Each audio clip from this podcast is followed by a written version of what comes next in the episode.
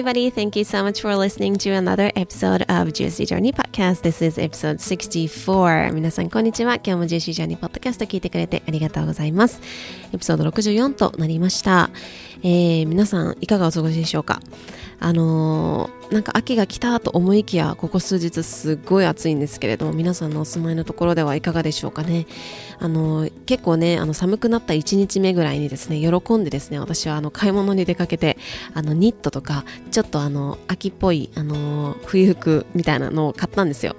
でも今か今かと思ってですねあの待ってるんですけれどもそれが着れる日をですね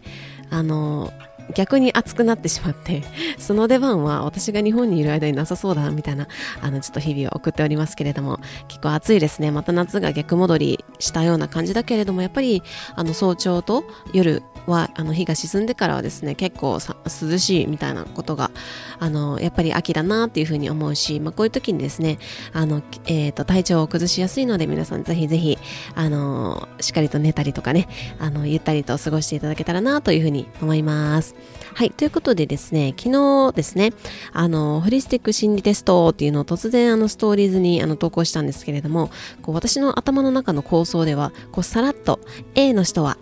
これです。ピーヌスターこれです。みたいな感じで伝えようっていうふうに思ってたんで始めたんですよ。でも書き始めるとですねいやーこれしっかり説明した方がいいなっていうふうに思ってきたのとあとやっぱりストーリーではですね答えてくださった方へこう詳しく説明ができないなというふうに思ったので、えーと、このポッドキャストでシェアしようというふうに思いました。はい。えーとですね、心理テストをですね、インスタで見られていない方もいらっしゃるかなというふうに思いますので、もう一度ここで、あの、質問をシェアさせていただきたいなというふうに思います。はい。ではですね、ここから、えっ、ー、と、インスタグラムでですね、投稿したのをまず少し読みたいと思います。はい。突然のホリスティック心理テストということで、皆さんこんにちは。突然なんですけれども、最近どんな飲み物、食べ物を欲していますか？心理テスト的な感じで答えてみてくださいというふうに4択あります。まず1つ目、お菓子、ケーキ、まんじゅう的な甘いもの。で、え2つ目が刺激的刺激強めなもの過去辛いとかしょっぱいとか苦いとかですねで3つ目がこう簡単に美味しく食べられるもの、まあ、過去加工食品って書いたんですけれどもこれはあの、まあ、どういうことかっていうとこうあの食にあんまりこう時間をかけないとか食に今あんまり向いてないなっていう意味でしたね。はい。でちょっとすいません説明が足りずにすいません。で4つ目がですね秋の食べ物ということで絵文字で栗とか芋とか他っていうふうに書かせていただきました。はい。1つ目がお菓子ケーキまんじゅう的な甘いもの。2つ目が刺激刺激強めなもの。辛いしょっぱい願いなどですね。で3つ目が簡単に美味しく食べられるものということでこれはあの食事に今あまり興味がないよっていう方。で4つ目は秋の食べ物ということでですね結構多くの方がポンポンポンっていうふうにね初めの方から答えてくださって、えー、と最初のですね1つ目はですね24%、えー、2つ目が、えー、と21%で3つ目が0%で、えー、と4つ目秋の食べ物が55%ということでトータルが50名55名ぐらいだったかな、えー、今あの私前日の夜というかあのその 月曜日の夜の9時に撮ってるんですけれども、えっ、ー、と約55名ぐらいの方が答えてくださって24%、21%、0%、55%という感じであの推移しておりました。はい、皆さんはどれですかね？どうでしょうか？はい。ではですね、あのまあここでちょっと説明をね詳しくしていきたいなというふうに思うんですけれどもあの体はね必要としているものを欲するっていうふうにも言われたりもしますよね。これって結構いろんなところで聞くと思うんですよ。で、これって結構ざっくりとしていて、こう必ずしも必要としているものを欲するかと言われたらそうでもないかなというふうに思ったりもします。ホリスティックな観点からですね。で例えばですね、あのチョコレートを欲しているっていうとなんか例えばマグネシウムが足りてないとかそういうあの話をよく聞くと思うんですよ。ですがチョコレートとはいえどなんかいろんな成分が入ってるわけじゃないですか。チョコレートにマグネシウムだけの栄養しかありませんみたいなのってなかなかないと思うんですよ。うん。あのチョコレート以外の食材でもそうなんですけど。でいろんな成分とかあと栄養素っていうのがあるわけであの市販のものだったら例えばあの市販のチョコレートを例えばミルクチョコレートにしようかな。えー、取って、えーと、お砂糖とかも入ってるだろうし油っていうのもたっぷり含まれているしカフェインも含まれてるわけですよねカカオには。であとはだからそのあの自分自身があじゃあチョコレート欲してるマグネシウムっていうところだけではなかったりもします、うん、まあ王道で言われるのはチョコレートイコールマグネシウム不足というふうに言われたりもしますけれどもね、うん、であとはですね無性にジャンキーなものが食べたいという時にですねあのどういうことかっていうと私もですねハワイにいた時にこう無性にピザが食べたくなった時があったんですよ。私あんまりそのピザとかあのまあ、食べないわけじゃないですよ。あの、パーティーとか行ったりとか、なんかこう出してもらったりとか、なんか誰かと食べに行った時には食べるかもしれないんだけども、自分から自ら食べに行くみたいなのってあんまないんですよ。でも、なんか無性にピザ食べたいってなって でですね、あの、その食材がいろいろあったので、あの、余っていたあの米粉とかを使いた、使いたかったし、あとは米粉のピザとかもちょっと作ってみたかったので、自分で作ったんですけど、その時は。うん。それをですね、調べていくと、あの睡眠不足だっていうことが分かったりとかして、ああ、そうだなと。うん。なのでですね、こういうふうに、まあ、あの普段欲しているものが何かで自分の体の状態が分かるっていうのは皆さんこうなんとなくね、あのその必ずしも今欲してるものが何かって何かこれだからこうっていうふうに分かるかって言われたらそうじゃないかもしれないけれどもなんとなく自分が欲してるんだろうなみたいなのをあの分かるっていうのはね皆さんご存知だと思うんですよ。うんあごめんなさい。で今日はですねそのあの体が必要としているものとかあの欲するものについて、まあ、詳しくねちょっとあの分かりやすくホリスティックの観点なりに紐解いていこうかなというふうに思ってます。でここでですねあの大前提として皆さんとシェアしておきたいのが、えー、似たものが似たものを引き寄せる。そして相反するものが調和をもたらすっていうのをね、ねちょっと頭の片隅に置いといてほしいなというふうに思います。これは自然の摂理というか、まあ、法則なんですけれども、あの、類は友を呼ぶとかも日本語であるじゃないですか。それと同じ原則、同じで。うん。で、似たものが似たものを引き寄せて、そして相反するものが調和をもたらすっていうところですね。で、今日はですね、その心理テストの答えとしてですね、大きく分けて3つのカテゴリーにあの分けてみました。で、これはこう分かりやすくね、ざっくりと分けているので、こうホリスティックの考え方をちょっと少しシェアすると、あの、個性を尊重するっていうのがあって、 bio-individuality っていうふうに英語では言うんですけれども、 bio-individuality、individual ってこう、個人とか個性とかなんですけど bio っていうと、まあ、生物学的とかいう意味があるんですけど、まあ、これは何かというと自分私たちの体っていうのは本当にあの一人一人違うと。同じ日本人だったとしても違うあの性質を持っていると。でかつ例えばあの分かりやすく言うとですね欧米で今までそのずっとこう肉食っていうところであの先祖先祖もこう肉食をしてきた。あの人類人類人たち。でその DNA の持った人たち。と私たちその結構装飾が多かったりとかね。あの、まあ、装飾がメインだったりとか、あとはその火に、あの、火を通して野菜とかを食べていたみたいな民族、私たち日本人は、えっ、ー、と、まあ、腸の長さが違ったりとか、あとは消化のスピードが違うというふうに言われていたりもするので、まあ、そのじ、まあ、人種っていうところで言うと分かりやすく言うとそんな感じなんですけれども、もちろんその日本人のな、日本人っていうふうに言われてる私たちの中でも、あの、全員じゃあ日本人だからこうっていうわけではなく、まあ、それぞれ個性があって、あとはその性質もあって、それぞれ違った体を持っているっていう、まあ、あの、大ききな概念がホリスティックの中ではあるんですけれどもなので今回ね大きく分けて3つに分けたんですけどみんながみんなこれを選んだ方はこうですよみたいなのはあのないので あのなんとなくこうそれを覚えておいてほしいなというふうに思いますはいで、まあ、大きく分けてですね、3つ今日はあのカテゴリーに分けてみました。まず1つ目は体、あ、ごめんなさい。栄養、素材的に体が欲しているもの。1つ目は栄養素材的に体が欲しているもの。で2つ目がその時に欲しい感情を頭かっこ脳が欲している、まあ、2つ目はその時に欲しい感情を脳、まあ、頭ですねが欲していると。で3つ目は自分と同じエネルギーの持つものを欲する。自分と同じエネルギーの持つものを欲する。そしてえ自分が逆側に行けない時にこう反対側のものを取ってあの調和を取ろうとしていると。この3つですね。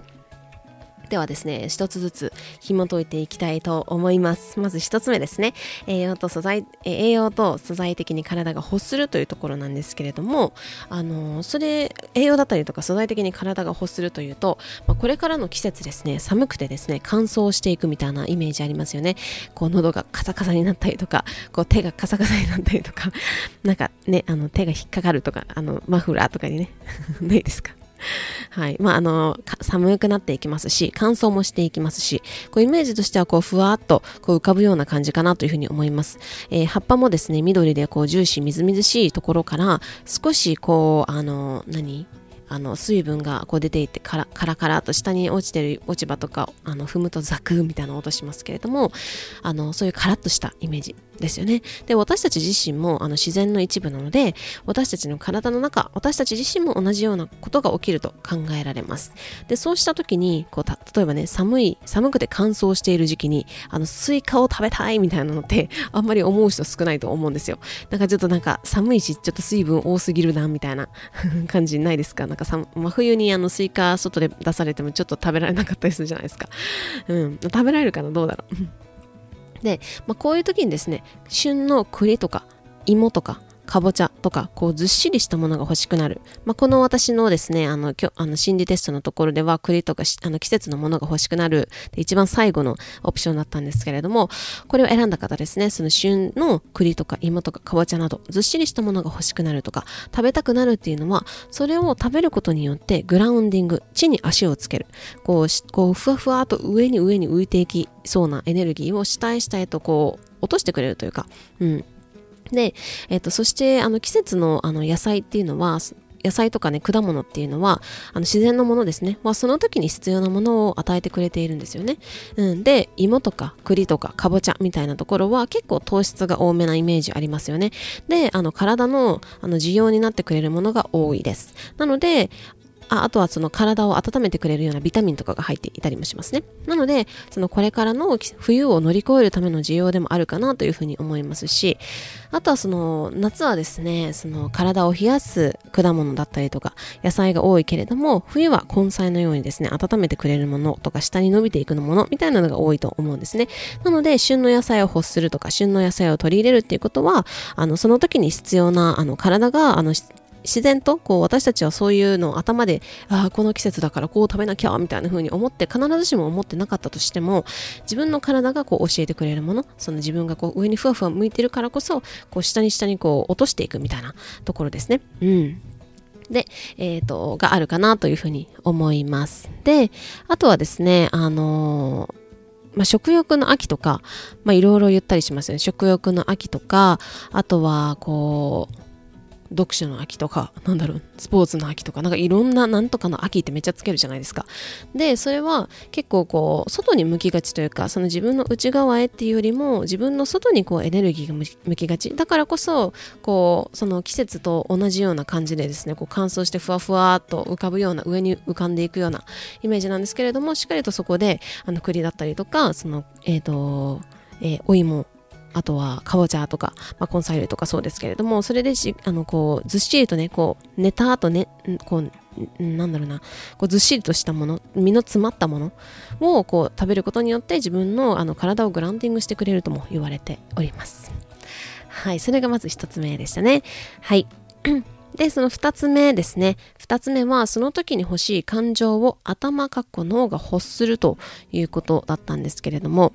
特に秋は人肌恋しいみたいな言葉を言ったりもしますし、こういろんなこう、まあさっきも言いましたけれども、食欲の秋といってですね、あの外に気が向きがちというか、自分の内側とこうつながるっていうよりも、こう誰かにこう、誰かな人肌恋しいみたいな、誰かと一緒にいたいとか、あとは一人でいることがなんかちょっと寂しいなっていうふうに思ったりとか、あとはその、まあいろんなあの秋とかで、あの、まあ外に意識を向けるみたいなあの時期でもあるのかなというふうに思うんですけれども、こうその時になんだかこう恋しくなって、こう一人でいることとかになんか虚無感があったりとか、あとは季節柄ですね、ふわっとこう地に足がつかないみたいな感じ、さっきも言ったんですけれどもね、なんですよね。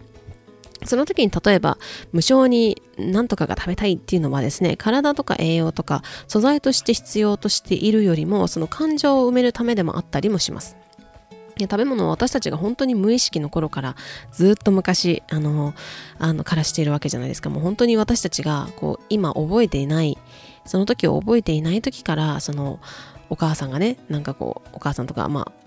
おばあちゃんおじいちゃんわかんないですけれどもあの口の中にこうスプーンを当てるぐらいの ところからですね食事っていうのは始まっているわけじゃないですか。それからあのまあミルクっていうところもそうですけれどもね。うん。なので、あの、食事っていうところに感情とか、あの、すごいアタッチされてるんですよね。なので、こう、例えば心も体も疲れたなっていうふうに思う時に皆さん食べたくなるものは何でしょうか？あとは、なんだろうな、あの、風邪をひいた時になんか無性に食べたくなるものとかってあったりしますか？はい。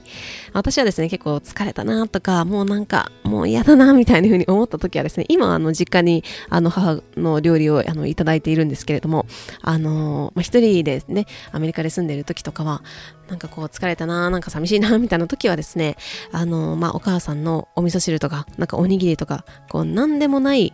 こう、日常のご飯みたいなのが恋しくなったりすることがあったりとか、あとはその、風邪をひいた時にお粥を食べたくなったりとかっていうのはその例えば子供の頃あの同じような出来事があった時にそこのそばにあってくれたものそこその感情を癒してくれたものがそのものだったりもするしあとはそのそういう悲しいなとか寂しいなとか例えば思っている人肌恋しいなっていうふうに思っている時にあのそういうものを食べたいっていうふうに思う感じるのはですねその時の感情を、えー、自分の脳が自分に与えたいというふうに思っているということなんですよね。うん。他に例えばケーキが食べたいとか、ポテチが食べたいっていうふうにそう思った時に、で、食べたとします。そしたらですね、こう罪悪感を感じる人って結構なんか現代多いんじゃないかなっていうふうに思うんですよ。よく聞くんですよね。食べちゃいましたとかね。でも、あの、その前に、罪悪感を感じる前に、それは何かしらの、あの、体からのメッセージなわけなので、なので、あの、そのなんかこう罪悪感を感じる前にですねなんでだったんだろうとかなんでポテチが食べたいんだろうかとかなんでこのケーキ例えばモンブランが食べたいんだろうかっていうふうに考えてみるといいかなというふうに思うんですよね。うん。で、私はあのあんまりね個人的にモンブランって昔そんな好きじゃなかったんですよ。でも、私のお母さんがめちゃくちゃモンブランが好きでですね、あの、いつもケーキ屋さんに行ったら、お母さんモンブランみたいな人だったから、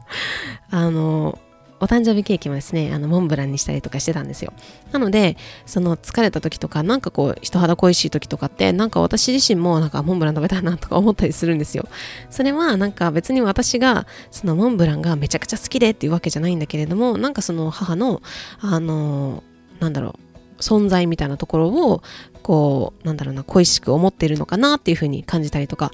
だからその、ケーキが食べたいとか、ポテチが食べたいとか、まあ、一般的にこう、なんだろうな、なんだろう、あんまり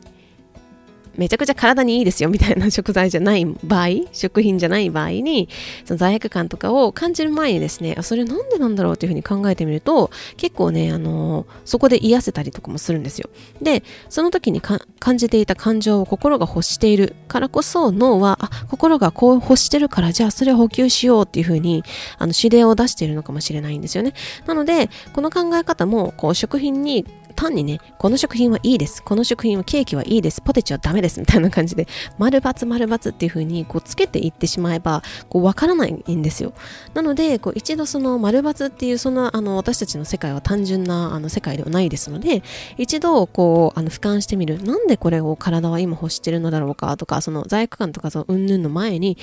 なんでこれ私今欲してるんだろうかっていうのをね、俯瞰してみるっていうのもね、自分の見えないところで心の声が聞こえてきたりもするので、ぜひぜひ皆さん、あの次回ですね、何かこう気づいた時にこうやってみてほしいなというふうに思います。はい。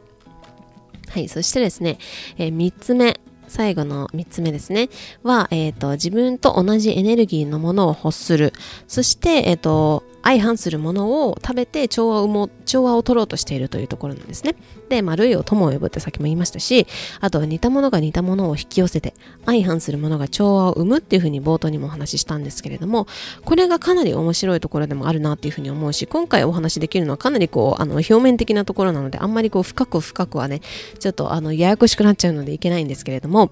例えばですね、今回の回答で、お菓子だったりとか、ケーキとか、まんじゅう的な甘いものとか、刺激的なしょっぱいものっていうのを選ばれた方、この最初の2つのやつですね。最初が、えっと、お菓子とかケーキとかまんじゅう的な甘いものっていうのと、あとは、え刺激強めなしょっぱいものっていう風に、しょっぱいもの、辛いもの、苦いものっていうのを選ばれた方ですね。この中の、で、あの、2つのパターンが考えられるんですよ。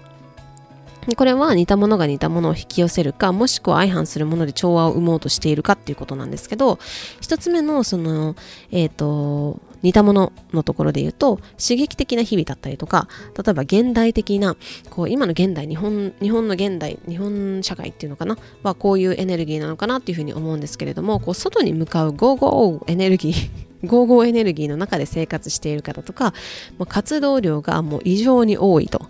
うん。で、あとはこう、なんか精神的にこうあんまり安定しないというか、なんか不安が大きいとか、あとは日々ね、高揚感を感じ、たくさん感じている方とか。うん。あとはですね、あのコーヒーとか辛いものをこう日常的にこう摂取している方っていうのも当てはまると思いますし、こう外にね、向かっているから、エネルギーが外に向かっているから、こう自分の感情をこうあまり見ていないとか、自分がどう感じてるんだろうかとか、さっきの上のね、あの、ケーキが食べたい時、ポテチが食べたい時になんで飲んだろうかみたいなところじゃなくて、あの、もう食べ、なんかこう罪悪感とか、そういうところで、こう外に向かっているエネルギー、で感情自分の中に出てくる感情だったりとか今までのこうなんか処理した方がいい自分の感情だったりとかっていうのをあまり見てなかったりとか、うん。まあ、自分に寄り添うって寄り添うっていうんですかね。そのエネルギーがなかなかないという方にこの一つ目は当てはまるかなというふうに思います。でもう一つはですね普段あの活動が結構こう停滞している感じでこう停滞エネルギーというか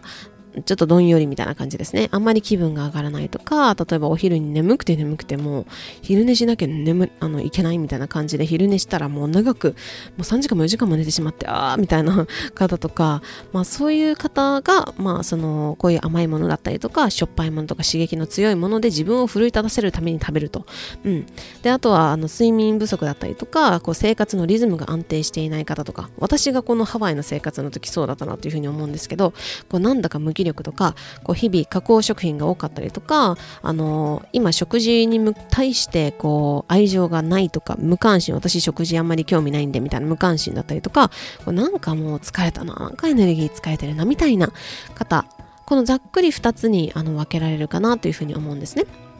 で、あの、1つ目の方は、その55エネルギーで、こう、あんまり外にエネルギーが向いていて、うちに向いていないですよとか、こう、日々ね、不安だったり、精神的に不安定だったりとか、まあ、日々高揚感をこう、感じすぎているみたいな。場合はですね、あの、似たものが似たものを引き寄せているので、その、例えば、すごく甘いお菓子だったりとか、ケーキだったりとか、まんじゅう的なものとか、あの、しょっぱいものが食べたいというふうに思う方もいらっしゃるだろうし、もう一つのその相反するものが調和を生むっていう方で、えっと、普段の活動がこう停滞しているからこそ、あの、このあの高揚感を生んでくれるもの刺激的なものを食べて自分を奮い立たせるっていうところにこう相反するもので自分が調和を取ろうとしているっていうようなあの方に考えられるかなというふうに思います。うんで、あの、よくね、自分の食べたいものを食べるっていうのをね、あの、聞くんですよ。で、それはそれで、あの、いい、いいんですけど、あの、いいとか悪いとかも別にないんですけど、あの、例えばね、その、自分が自分を癒しているとか、ハッピーにしてると思いきや、実は悩みの種であったりとか、例えば体の不調だったりとか、まあ、ちょっと病気だったりっていうところを助長するようなものを食べているっていう、その、あの、似たものが似たものを引き寄せるっていうところですね。食べている。で、自分はハッピーっていうふうに言ってるかもしれないし、まあ、こうして自分がこう、何を欲するするんだろうとか、こういう食べたいものは食べるんだっていうふうに、あの、もう何も考えずに食べるっていうのよりも、あの、こういうなんかこう今これを欲してるからこうなんだなみたいなこうもう一人の自分とこう対話をするというか俯瞰するみたいなものができていくと結構ね自分のあの体調っていうのは日々日々ねあの調整をかけていくことができるなというふうに思うんですね。であとはなんかあ自分が今何このかこれを欲しているから自分って今こういうエネルギーレベルになエネルギーレベルというかエネルギーになっているんだな。じゃあそういう時はこうすれば調和が取れるなみたいなことが分かっていくとあの大きく体に負担がドーンってかかる前にその日々軌道修正ができるというかこれは日々例えば熱を出すとかすごい戻してしまうとかあのー、寝込むっていうのも日々のそのなんだろうな不調っていうところもそうだし後々にねそれが何年も何年も蓄積して大きなドーンって大きな病気になっちゃいましたみたいな風になる前にこう日々日々ね調整をかけていくというかそうするとですね長期的な幸せだったりとかその目の前の本当にそれを食べる10分20分の幸せっていうところからもっと引いたところの長期的な幸せとか健やかさっていうところにつながってくるなというふうに思いますし何よりもねあの自分が自分のことを知ってあげられるまあ、そんな自分との信頼関係が生まれていくんじゃないかなというふうに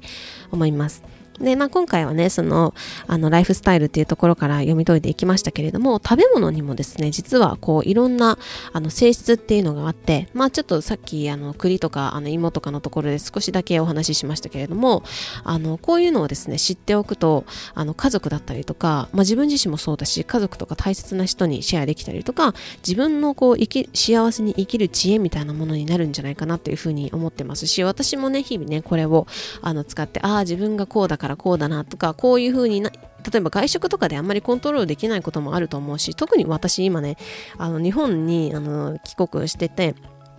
であのまあ今までの食べていた食材も物も違えばあの自分で今作ってなくてお母さんに作ってもらってるので私があの全てコントロールしてるわけじゃん。コントロールっておかしいけど全て私のこうなんかあの食べたいと思うものを作ってるわけでもないから、うん、だからこう必ずしもいつもいつもね自分がこう思い通りになるっていうわけでもないかもしれないんだけれどもあ自分今こういう状態になっているなだからこういうふうにすればいいんだなとかあのそういうふうにこうな自分が自分のドクターになっていくというかっていうのがあのできるのがホリスティックのあの素晴らしいところだなというふうに思うんですね。もちろんそのあの医学のあの学びっていうのもいいと思うんですけれどもそれをあのいろんなカタカナがとか漢字とかいろんなことを頭にインプットしたところでじゃあ自分がそれを日々どういうふうに生かしていけるのかって結構高度な技だと思うし結構なんかこう時間のかかるあの学びでもあったりするのかなと思うんですよね。なのでなんかこうしたホリスティックな学びでこうあの難しいことが分からなくてもあのこういう性質を持ってるからとか自分がこういう状態だからこうなんだなみたいなのが分かっていくとねあの本当にこう日々あの心地よく過ごしていけるんじゃないかなというふうに思っています。はいということでまたあのちょっと喋りすぎてしまいまして結構喉がカサカサになってしまいました。はい、今夜の10時ぐらいなのでね、ちょっとそろそろあの、自分のエネルギーもね、カームダウンさせていかないといけないな、寝るためにね、と思っているんですけれども、まあ、こんな感じで、ホリスティックな学びっていうところを私自身がこう病気っていうところになって自分が自分でその病気っていうところから克服、まあ、抜け出していく。そしてその先の自分の体っていうところの、まあ、ケアだったりとか自分の日々の体の、まあ、ライフスタイルっていうところですよね。をこうなんだろう、支えてくれたのがホリスティックな学びだなっていうふうに、まあ体験、学びだなっていうふうに思うんですね。なので、あの、こういったホリスティックなね、学びを学びながら、一緒にね、学びながら、自分の体で体感していく、体から学んでいくみたいな3ヶ月の講座をですね、これから、あの、えースタートしたいなというふうに思ってます。で、まだまだあの募集だったりとか全然あのいつからかとかもあの、まあ、一応決めてるんですけれどまだあの皆さんにはあのもう少し固めてからあのお伝えしたいなというふうに思っているのでまだちょっとねシェアは先になるかなと思うんですけれども3ヶ月間ですね一緒にホリスティックの学びっていうのも本当にこう今の話ってすっごい表面的な話なんですけどこれをもっともっとですね深く深く学んでいく。でもそれもかつこう日常に取り入れていけるような学びっていうところをあの一緒にこう深く学んでいく。そしてそれをですねあの取り入れていってその体感自分のあの体から学んでいく心地いい状態を作っていくっていう3ヶ月のですねあの講座も一緒にできてあのやっていけたらいいなというふうに思っています。うんなので、がっつり学ぶっていうのも入れつつですね、もう心地よい変化っていうのを感じていっていただいて、その知識をですね、こう大切、自分が感じ感じる、学ぶからこそ体験できて、体験するからこそ、こう他の人にも伝えていけるみたいな、あのー、流れにしたいなというふうに思っています。はい。で、私自身もね、あのー、この数年間、ホリスティックの学びだったりとか、いろんなこう学びをしてきた中で、その、えー、私自身が体感しているところもそうだしってまあ、本質的な学びというかコアの学びっていうのをねしていきたいなというふうに思っています。なのでね結構ねあのワクワクしてます。これを皆さんに使っていただけるんじゃないかなというふうにすっごくワクワクしてるのであのまたこれも大切に生み出しながらですね皆さんとあのシェアしていけたらいいなというふうに思っております。はい。で1回目のあの開講はですねちょっと少人数で募集してあのみっちりみっちりねやっていけたらいいなというふうに思っていますので興味のある方はあのポッドキャストだったりとか、インスタグラムとか、stay tuned ということで、あの、ぜひぜひ、あの、情報をね、待っていただけたらいいなというふうに思います。はい。ということで、私はですね、えっ、ー、と、明日は、あれだな、あさってからですね、少し、あのリトリートの方に、あの向かっていきますのでですね、ちょっと西、東の、東日本だな、東日本の方にちょっとあの移動をしていきます。なので、皆さんも、えっ、ー、と、リトリートに来られる方は、あの、現地でお会いできたら嬉しいですし、えっ、ー、と、今回はですね、あの、参加できないよっていう方は、ぜひぜひ、ポッドキャストだったりとか、インスタグラムで様子を見ていただけたら嬉しいなというふうに思います。Okay, so thank you so much for listening till the end. I hope you're having a juicy, juicy day, and I hope this podcast episode inspires you, encourages you, and helps you. All right. Thank you so much for listening, and I hope to see you soon. Bye.